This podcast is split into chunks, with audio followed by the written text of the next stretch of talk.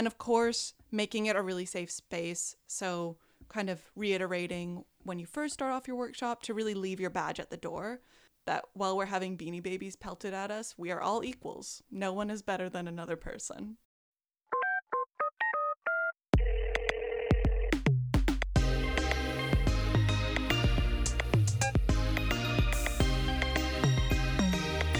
Hello, you've reached Hotline Design Podcast.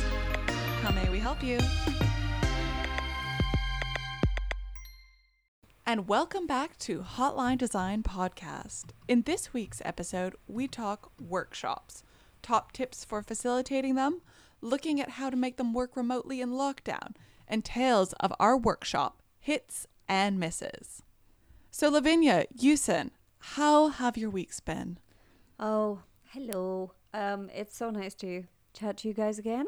So, my week has been mostly about starting a new job on Monday, which I'm really excited about. My excitement mainly started when I got my my kit delivered and I was so happy that I got like the latest Mac and like the latest keyboard and the latest mouse and I was like geeking about that. And I was also really happy about the fact that those were just given from the start because the or- uh, the organization that we met, we kind of had to ask very politely but consistently. For a Mac, we had to ask for software. We had to go through hoops to get things like Sketch and InVision. So yeah, I just it just made me really happy that I was just getting the basics of what I need from the get-go.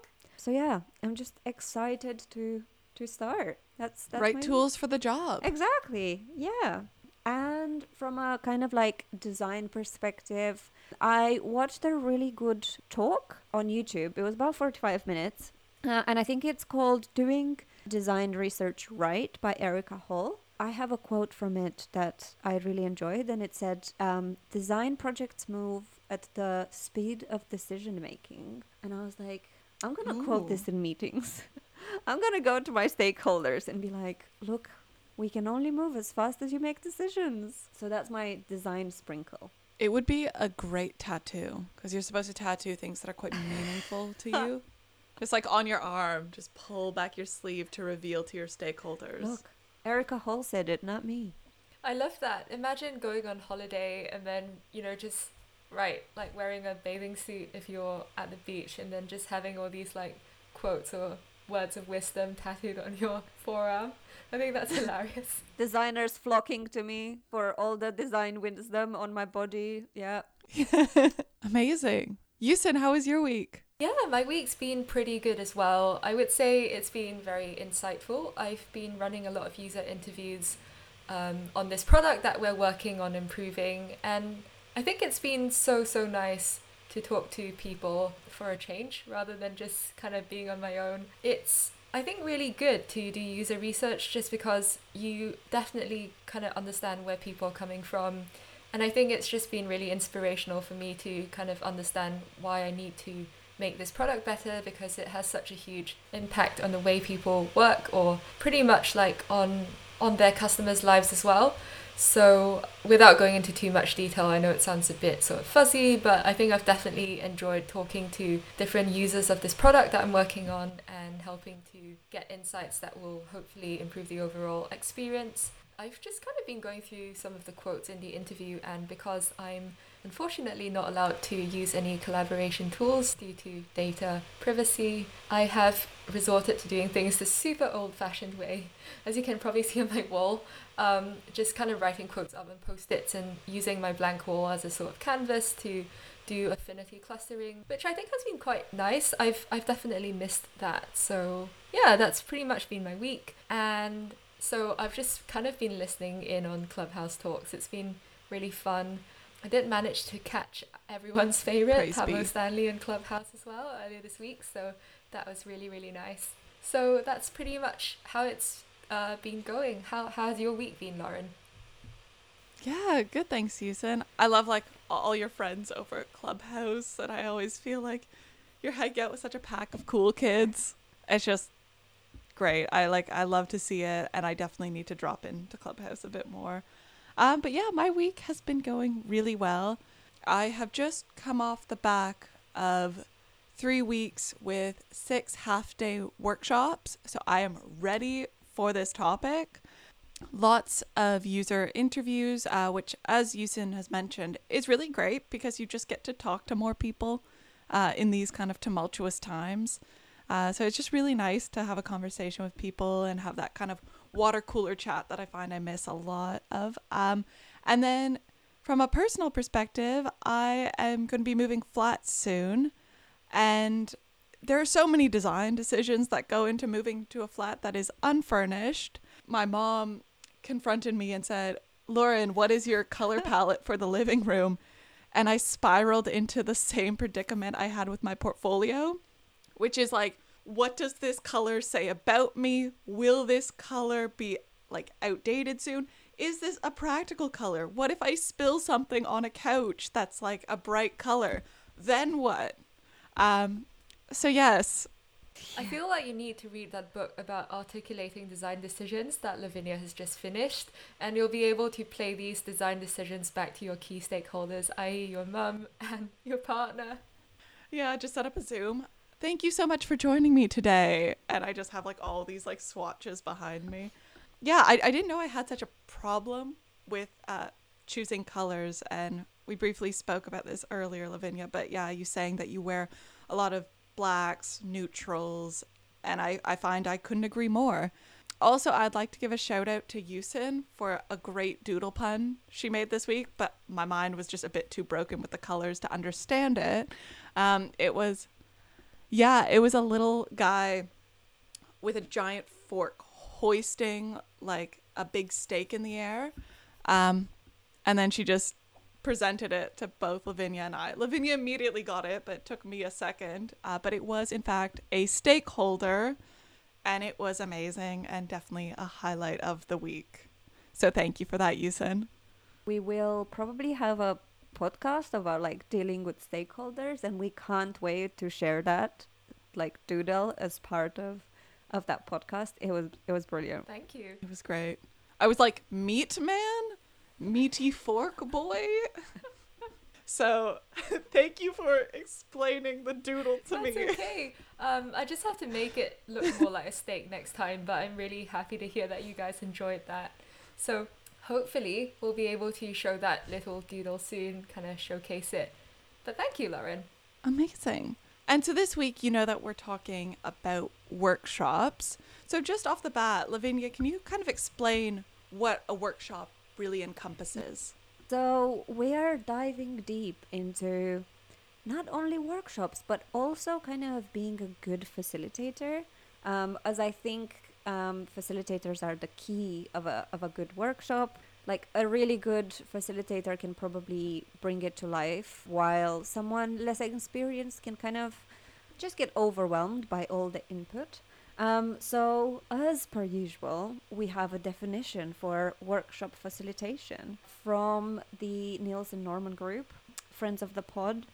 They don't know they are yet, but yeah. They're kind of parents of the pod, and they. Oh my god, it. yes, that's so so like such a better like definition. Definitely parents of the pod. So they say that uh, the w- workshop facilitation is the act of providing unobtrusive, objective guidance to a group in order to collaboratively progress towards a goal.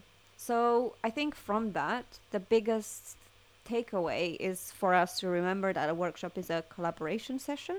We Mhm. all probably have been in workshops that have actually been just meetings and it's and it's really kind of important to remember that it's it's a collaboration session and i do like that in that article where i took the the workshop um, definition from they had four kind of goals or principles that i think are really good to be laid out maybe at the start of a workshop so those are full and equal participation. So making sure that everyone is heard and that there's no one kind of like sitting at the back that isn't really able to uh, participate. Then we have mutual understanding, inclusive and collaborative decision making, and shared responsibility. And they also had somewhere kind of like at the end something about embracing conflict, where we are kind of like allowed to disagree respectfully to kind of make sure that we probably come up with, with the best solutions. And yeah, those are kind of like the goals. So if we look online, we probably know that there are so many types of workshops. If anyone has um, read Sprint, you probably know that as part of a design sprint, there's literally like dozens of mini workshops that you do. But some of the most common ones are probably discovery workshops. So when you start a project, you probably want to find out as much information as possible. So that's kind of the purpose. Then, if you are working with users, you probably have empathy workshops, so you want to understand their needs very well. Um, you can also have design workshops where you kind of get perspectives from everyone to kind of get a good set of ideas. Some of my favorite workshops are the prioritization workshops. I think I thrive when I know a clear goal, and I feel like once we start converging and prioritizing what we need to do, um, those workshops I found I find to be really productive.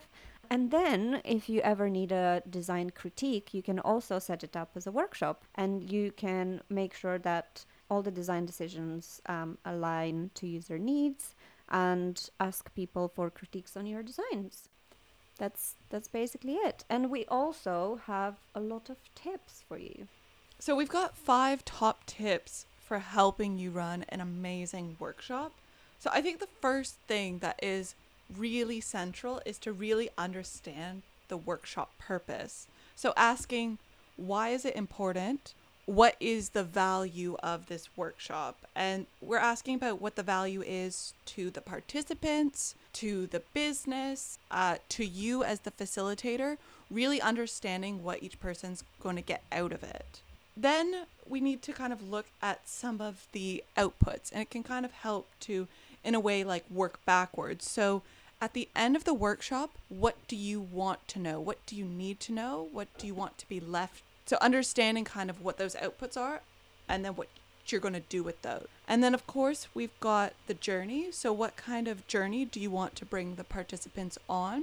What kind of do you want them to leave the room knowing or feeling? Is it that they've been heard?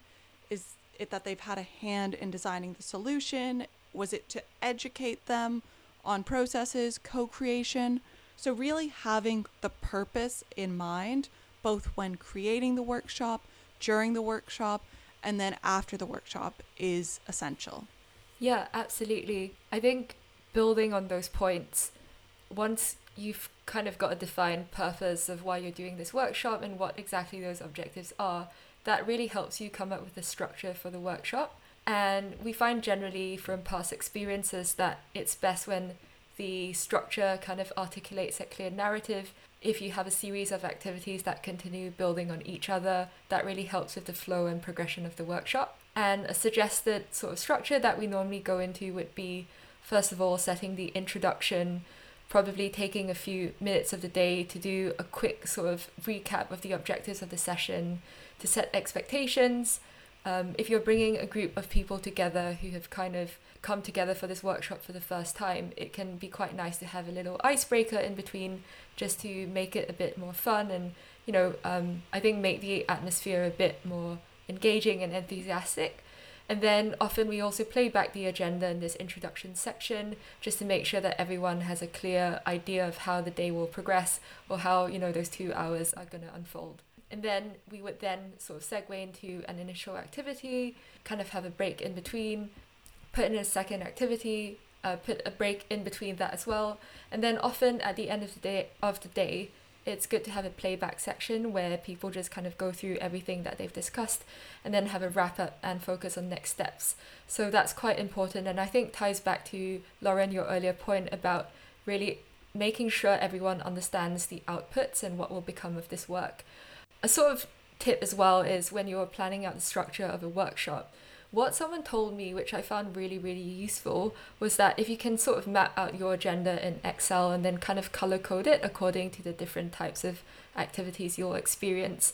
So, for example, if I type out my agenda and then I make all the activities purple and I make the breaks blue, then you can very quickly see, I think, um, the sort of split between the different types of activities. So if you have too many purple blocks, then it's quite nice to put in some more blue blocks and have some breaks. And I think this really helps just in terms of energizing people because sometimes a workshop can carry on for quite long and especially now it's good to have breaks in between so that people have a chance to mm. kind of think over some of the things that they've covered. I've definitely been in these workshops where I felt like my brain wasn't functioning anymore because we were there for like three hours and there was no breaks in between.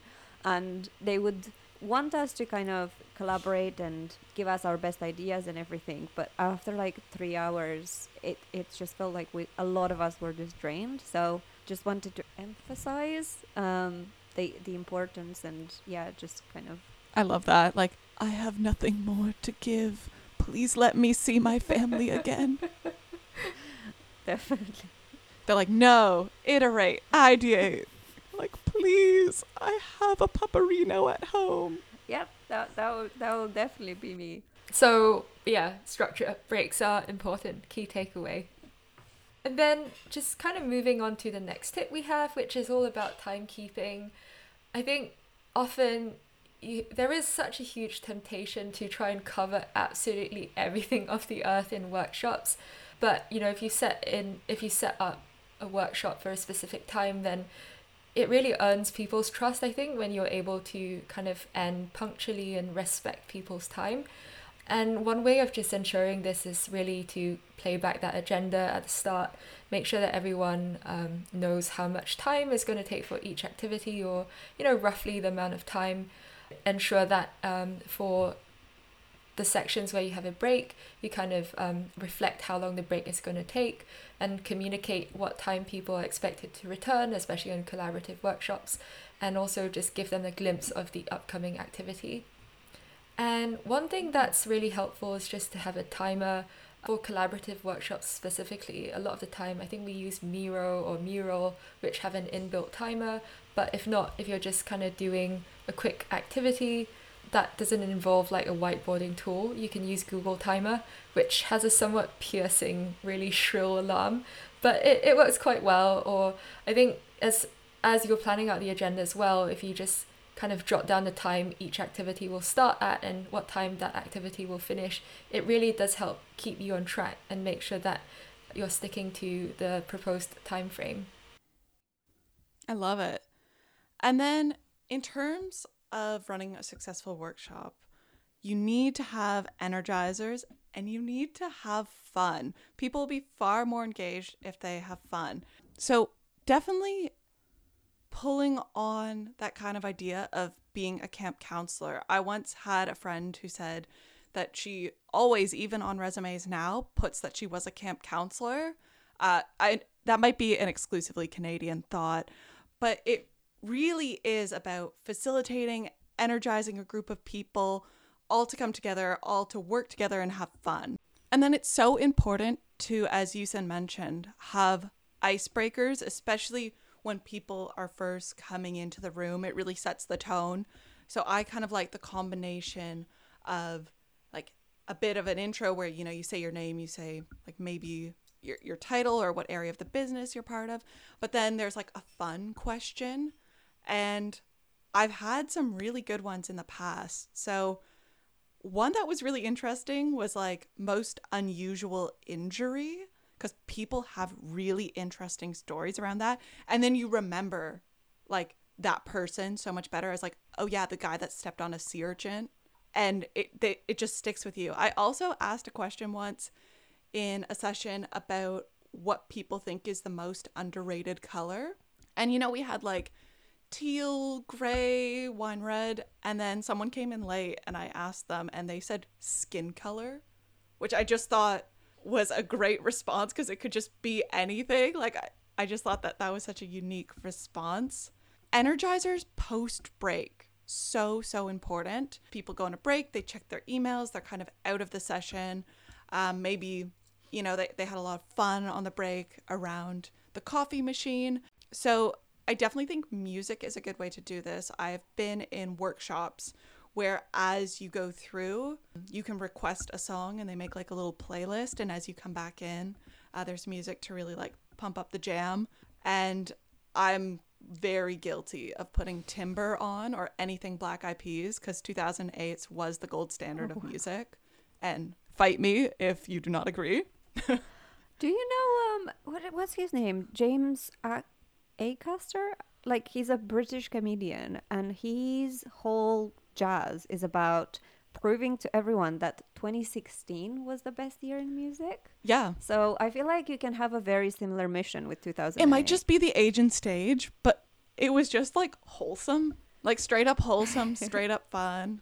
Um, yeah, I always think the Black Eyed Peas and Pitbull can always get the party started, and I, I will take that opinion to my grave. Um, also, if the health and safety regulations aren't too stringent wherever you're running a workshop, I've had great success with like bringing in like balls or like little like bean bags or even like little beanie babies.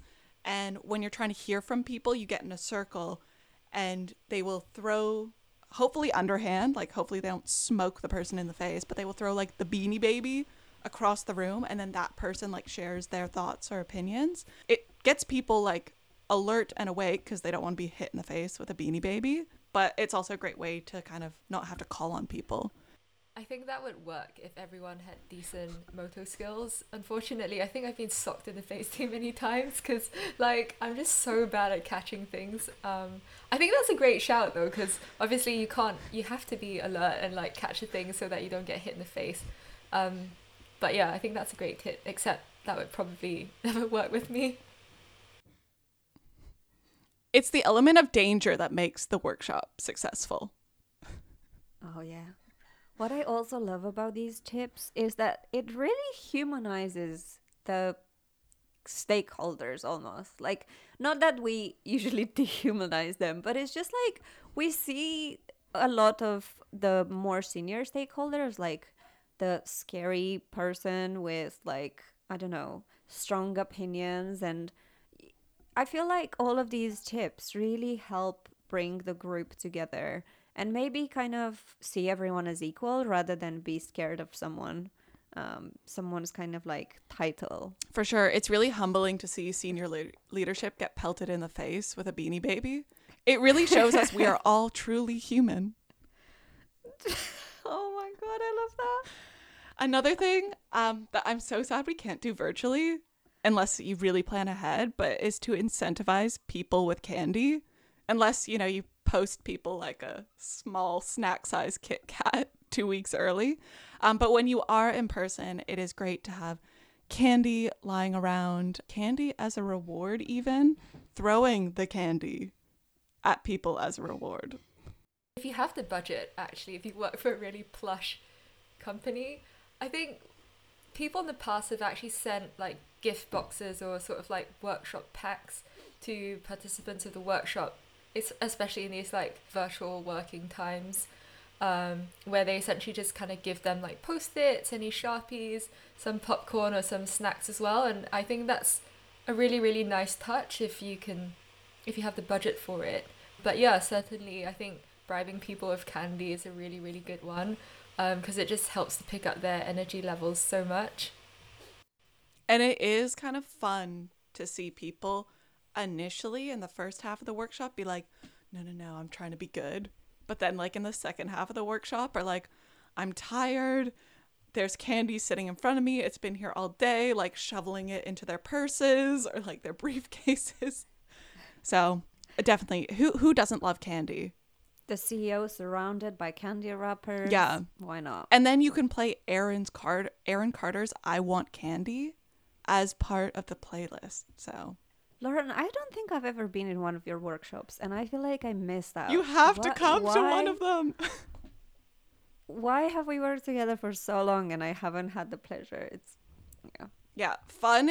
Fun is like the top of my priority list because I, I feel like then you don't get the people standing at the back of the room being like, oh, let me go like take a call. I just need to get away. Because if it's fun, people will come back and they want to get involved.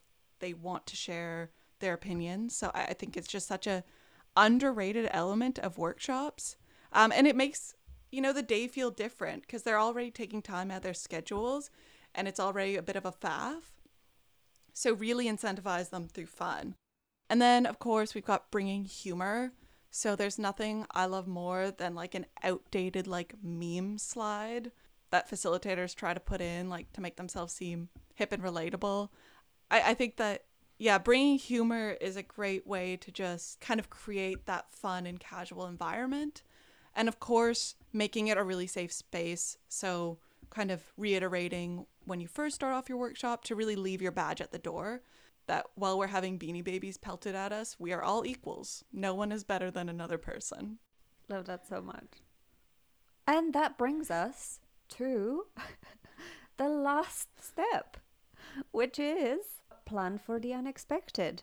And the unexpected might be being kind of like hit by beanie babies. so always be prepared and plan for it.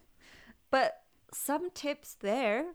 I think this one is probably one of my favorite because I'm such like an anxious mess at times and I have been described as intense and I want things to like I don't know, make sure that they're on time and everything. And I think planning for the unexpected has really allowed me in the past to just enjoy the workshop rather than worry about not having enough time um, or worry about not getting the kind of goals met that we kind of started with. So, yeah, this is my favorite for anyone who struggles with the same things. Always make sure that, let's say, if you think you need, let's say, three hours, then maybe do it three hours and a half. Or if you think you need an hour, maybe do an hour and 15. Always kind of build in time that you can recoup Another great tip is to kind of have dress rehearsals. So, if you are facilitating with someone else, make sure that you're always on the same page. And this is particularly easy, I guess, if you maybe do the same workshops over and over again. But if you are kind of facilitating for the first time with someone, just make sure you communicate and always um, know exactly who is responsible for what. I think one that Lauren probably kind of already touched on is to always have these energizers at the back of your of your pocket. When you kind of look at the room and see that maybe people are kind of like slouching in their chairs checking their phone opening their laptops and stuff always have kind of like a little energizing um, activity in your back pocket. Hit them with a beanie baby who knows? And one kind of like other tip i have that i it was a game changer when I heard of it. Again, from the parents of the pod, um, Nielsen Norman. It's the parking lot. So, the parking lot in a physical environment is just like a big sheet of paper where we put post it notes for things that are not part of the workshop. So, we all have been there where someone has some great idea that has nothing to do with why we're there or people constantly kind of chip in with things that might go wrong but aren't really realistic or anything that basically deviates from the goals but you think are important to discuss at a later time can be put on a post-it note and then that post-it note can be put in the metaphorical parking lot. I think that really helps make sure that your goal the goals for your workshop are met while also making sure that people are listened to. So we don't want to shut down people and say that has nothing to do with the workshop. We say this is great. We'll record it, put it in the parking lot, and discuss it at a later date. And yeah, it's it's a real uh, saver. What about you two? What what kind of tips do you have maybe that really saved you in the past? For me, what works really well is especially when say we're trying to come up with some ideas or design a product. I think it often really works well to have sources of inspiration.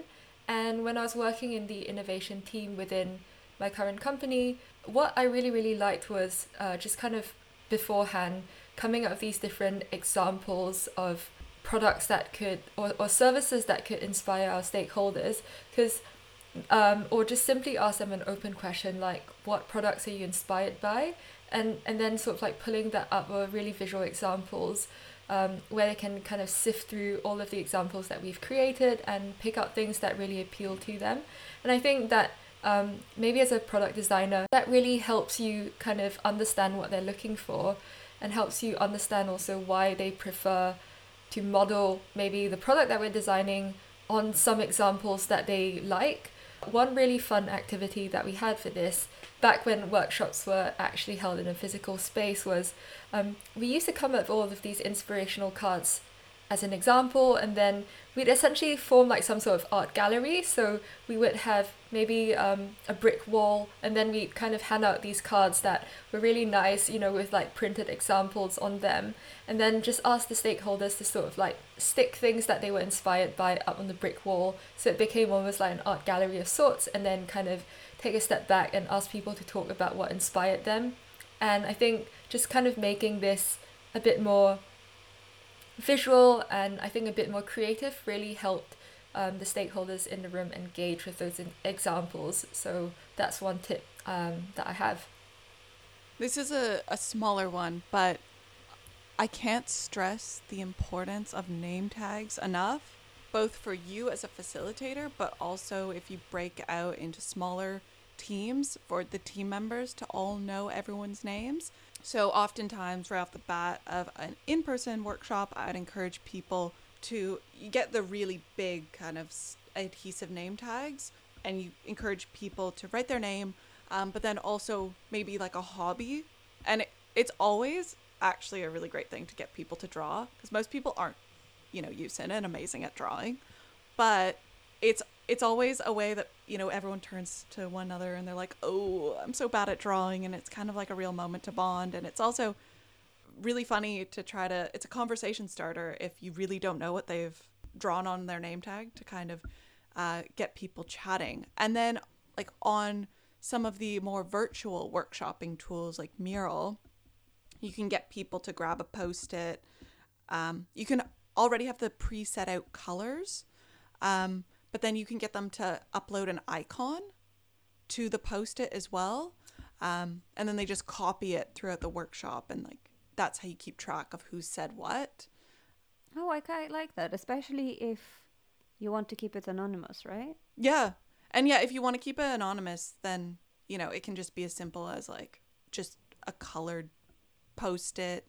If you need to like especially anonymize it like at the end of a workshop, what you can do is you can have the name uh, with it, all the different colors um, locked. And then you can have one post it note. Say if I've got yellow, it would say Lauren. That layer would be locked.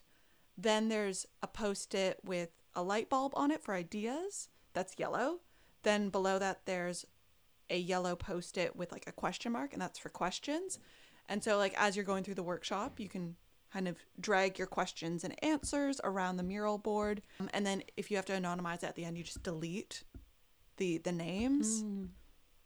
Um, so that way, it like it helps you while you're facilitating to know that like I am yellow, but at the same time, at the end, if you need to anonymize, you can just wipe out any trace of um, who's connected to what color. Oh, that's really cool. So speaking of mural and other kind of digital workshopping tools, how have you guys found that workshops have changed due to kind of COVID and lockdown? And how have you adapted? I have really, really loved Mural slash Miro uh, since we've we've been using both, and I think it really helped with recording and sharing outputs. I absolutely love the fact that at the end of the workshop, I can just send people a link to the board, and everyone has the same kind of understanding of what has happened in the workshop. Because sometimes I feel like when you're transcribing things of post-it notes and taking pictures and sending them to people it's not the same as being in the room but looking at the mural while you're in the workshop and looking at the mural afterwards i feel like it's kind of a similar experience therefore you remember better what happened. So i really really love the tools. I think it also makes the prep so much easier. So if you remember in like you had to go into the room like an hour before and set up the room and make sure everyone has enough post-it notes and markers and it was so much more prep time. But here you probably just set up a, some sort of template or it's it definitely takes a lot less time.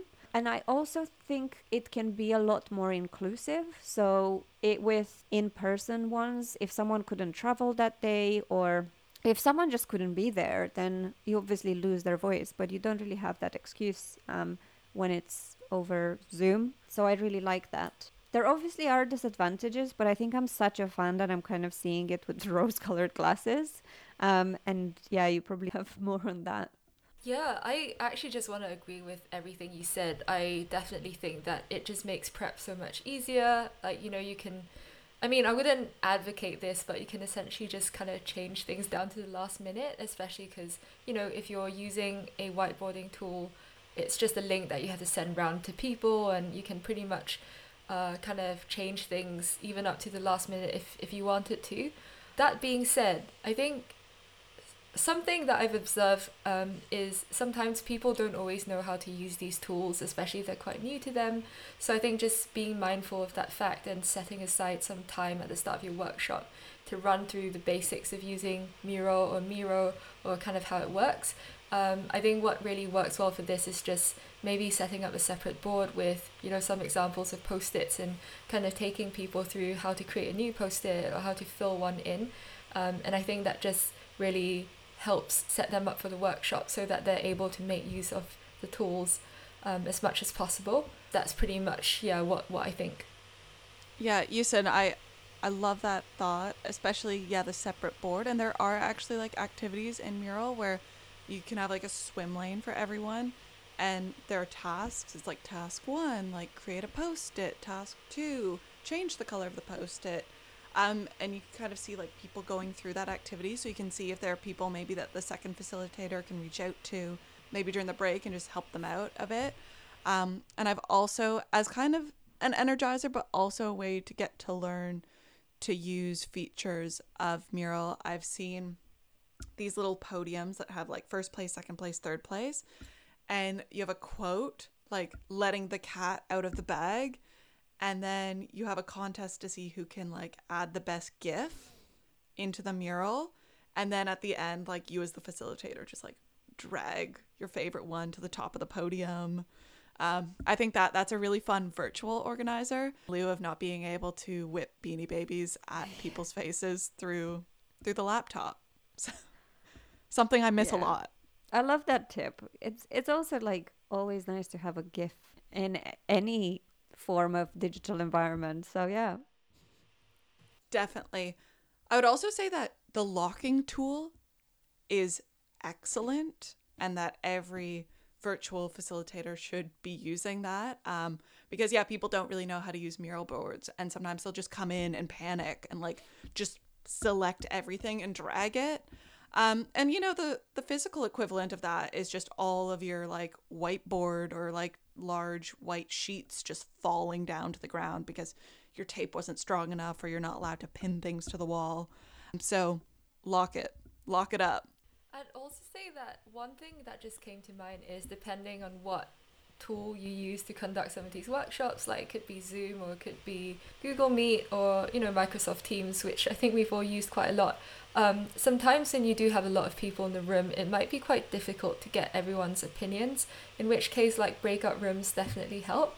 And um, just kind of thinking maybe upfront how you want to split people out to ensure an even split of opinion or you know just kind of maybe putting some people who don't normally work together together that can be really good for getting a diversity of opinions um, and just kind of setting up those breakout rooms and making sure people have a safe and sort of like small environment in which they can interact and share their thoughts with each other. I think breakout rooms um, have been such a good addition to some of these software tools we're using to run workshops. Yeah, and I'd have to say, so I've done some workshops recently, and we haven't been able to actually use like Mural or Miro, so that that has actually been quite a challenge. Um, and I would say encouraging people to keep their video on is so important, but as we know, you know, as a workshop drags on, especially a virtual one, people turn their cameras off. So, just a tip if you're using kind of teams after a break, if you get people that are back to like put their hand up, like the hand up feature, it's great to know who's back because otherwise you have no clue about numbers. So, just just a top tip. I really like that. Yeah, because someone can just not be there, and you might be kind of going on with the workshop, and they just didn't have the opportunity to contribute. Yeah. It's just good to know like who's there, who's not, and you can also kind of like make it a little bit fun by making it to let into like a Simon Says, especially with teams, because it's like, you know, there's like the clap feature, like the heart feature, all this stuff.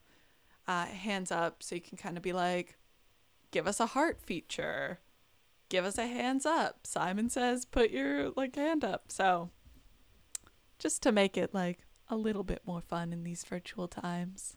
That I realized that was actually reverse Simon says, because it's supposed to be like when you don't say Simon says, but uh, whatever, whatever.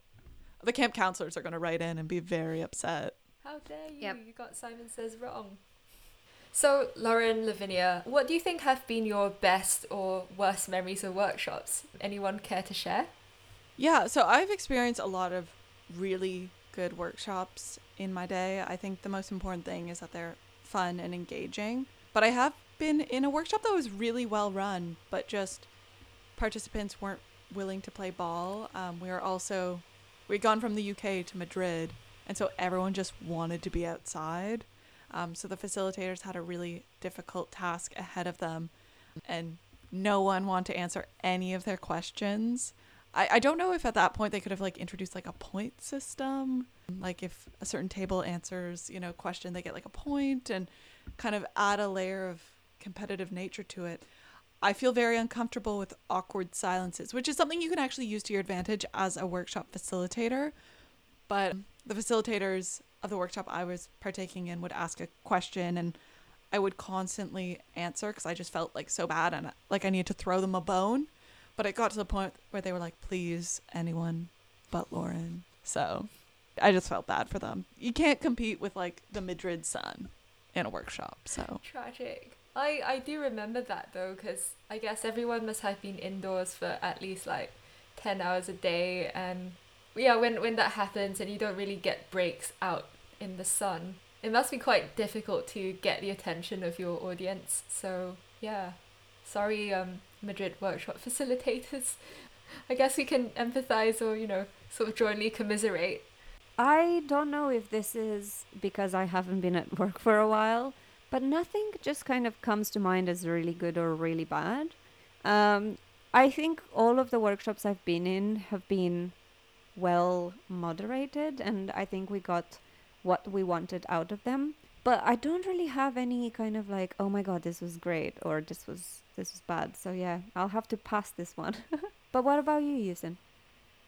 So, I think right now nothing super disastrous comes to mind, but I think one of the first times I ran a design sprint workshop, I felt like that was actually a really good experience for me because I ran it together with someone else in my team and we were working in the innovation team at the time. And we basically had to run a design sprint that was compressed into literally like two days, so really not that much time, just to play back some of the user research that we did and then kind of work with the stakeholders to come up with a product idea for addressing, you know, um, our design challenge. It was great for me because initially the stakeholders, especially this person who was really, really senior, he just wasn't bought into the whole idea of, you know, like this style of working really collaboratively and just the whole idea of, you know, like wireframing or user research. I think at the start of the workshop, he was like a little bit skeptical, had quite a frosty attitude. And I remember we were talking about our general approach over these two days, and he was like, What's a wireframe? Why is this useful? Like, what exactly are we trying to do with this? And I think just being really, really well prepared, like, that was again, you know, back when we ran this in person. So, me and my colleague, we actually went to the venue a day in advance, like set everything up, like made sure we had a really clear agenda, like wrote down the ground rules, kind of wrote down a key design question, and just stuck it up in really visible places so that when we were running the actual workshop, we could kind of point people to these things on the wall uh, and just try to remind them why we were in the ro- room, what some of the house rules were, and what we really wanted to get to at the end of the day. And I think because of that upfront preparation we did, I think the workshop ran really smoothly. We were able to get them really engaged and inspired and, you know, came up with lots of ideas through techniques such as crazy eights. And I think that really helped to prove the value of working in a collaborative environment like that. The other thing that I think probably worked quite well was we had so many people in the room that we decided to make this stakeholder who was very skeptical about the process sort of our key decision maker so that when people were finding it really difficult to prioritize things, um, we kind of let him call the shots because he was the one ultimately responsible for this product. And I think also kind of giving him that added responsibility really helped to make him more enthusiastic about the general process and help to get that mm. buy-in. So for me, that was an example of uh, quite quite a successful workshop because we were ultimately able to convince someone who was so skeptical about the value of doing this. Have you found that his attitude impacted the rest of the attendees, or how were they just kind of being themselves and not being impacted by him? Yeah, that's a really good question. I think people did definitely get more psyched up as well. It wasn't just him actually who was maybe kind of skeptical or had some questions about this approach because it's such a new way of working, I think everyone was initially a bit confused about why we were doing this. But definitely, as you know, he became more enthusiastic. Like you could tell that the rest of the room as well really enjoyed doing this, and I think just kind of stepping back and giving them the space to come up with their own ideas and playing more of that facilitator role rather than actively trying to push, you know, any thoughts or preconceived notions we might have had about this product onto them. I think that definitely helped to get buy-in from the rest of the group as well. Yeah, awesome. That sounds great. And yeah, just on workshops, I think it, it's so interesting because there's nothing better than a well run workshop. But at the same time, there is nothing more exhausting than a workshop. I don't know how you guys feel after a workshop. It's like just that breath once everyone is like out of the room or out of the mural is like. Because you've been on for so long. So now we've got a call from the Hotline Design Hotline. So hopefully we can help our friend Alistair. Hello, Hotline Design Hotline. I'm Alistair, a long time listener and a first time caller. As a product owner, I've done a lot of workshops in the past, and I always seem to take ages trying to digitize the post it notes. Something tells me you've got a tip on how I can make this process take less time and be more effective. Thank you so much for calling in, Alistair. Yeah, so a few tips from my end. I would say there is a Post-its app, which is Post-its app Pro, which is really great at being able to it recognizes like brand name post-it. So if you've got like a worksheet with a bunch of or like a board with a bunch of post-it stuck up. You can hold your camera in front of it and it will like pick up on all the various squares and then it will kind of digitize them. Unfortunately, it doesn't recognize like the text inside as like it won't convert that to text, but especially if you need to kind of create a visual especially like in a slide deck of like all the post-it notes, I think that's a really good option. And I would also say Siri, leverage Siri for dictation. So if you do have to like digitize the content of things that have been written down, whether they be on post-its or just more kind of long form, you can always yeah, open an email on your phone using any like voice recognition, um, use Siri or the, or any other tool and start kind of talking and it will put it in text and then you just email it to yourself and I find it's a lot faster than just simply typing it out. Those are great ideas. I've personally never used that, but I should really start using technology to my advantage. Um, that sounds amazing. I think what I've done in the past is when we've held physical workshops, what I like to do is use a free app called Cam Scanner, and I just like to take a picture or really take a scan of all the post its so that you can kind of adjust the image resolution and the image quality, and it becomes much cleaner as a scan, which you know I can then use to refer back to when I'm typing up these post-its. That being said, I think with the transition to re- to remote working and running virtual workshops, I think it's become a bit easier if you already, you know, are using whiteboarding tools to get these post-its, then what you can do is simply cut and paste the text from them, which is really good. One thing I feel like I still maybe haven't cracked how exactly to be more efficient. I think I'm a bit old school in that sense because right now what I'm doing with user research is I actually start sort of like transcribing or taking down a few notes on my laptop as I'm doing the user interviews. And then what I then do is essentially look back through my transcripts and start pulling out key quotes or trying to code some of the data, so like putting a theme to them. And then what I would then do is just literally cut and paste the quotes into any sort of tool that allows you to record these post-its virtually. I don't currently have access to Miro or Mural, unfortunately, so what I'm essentially doing is using something like Figma or um, Adobe XD, where you have like plugins for post-its and just kind of pasting all of that data in there. And that's kind of my general process.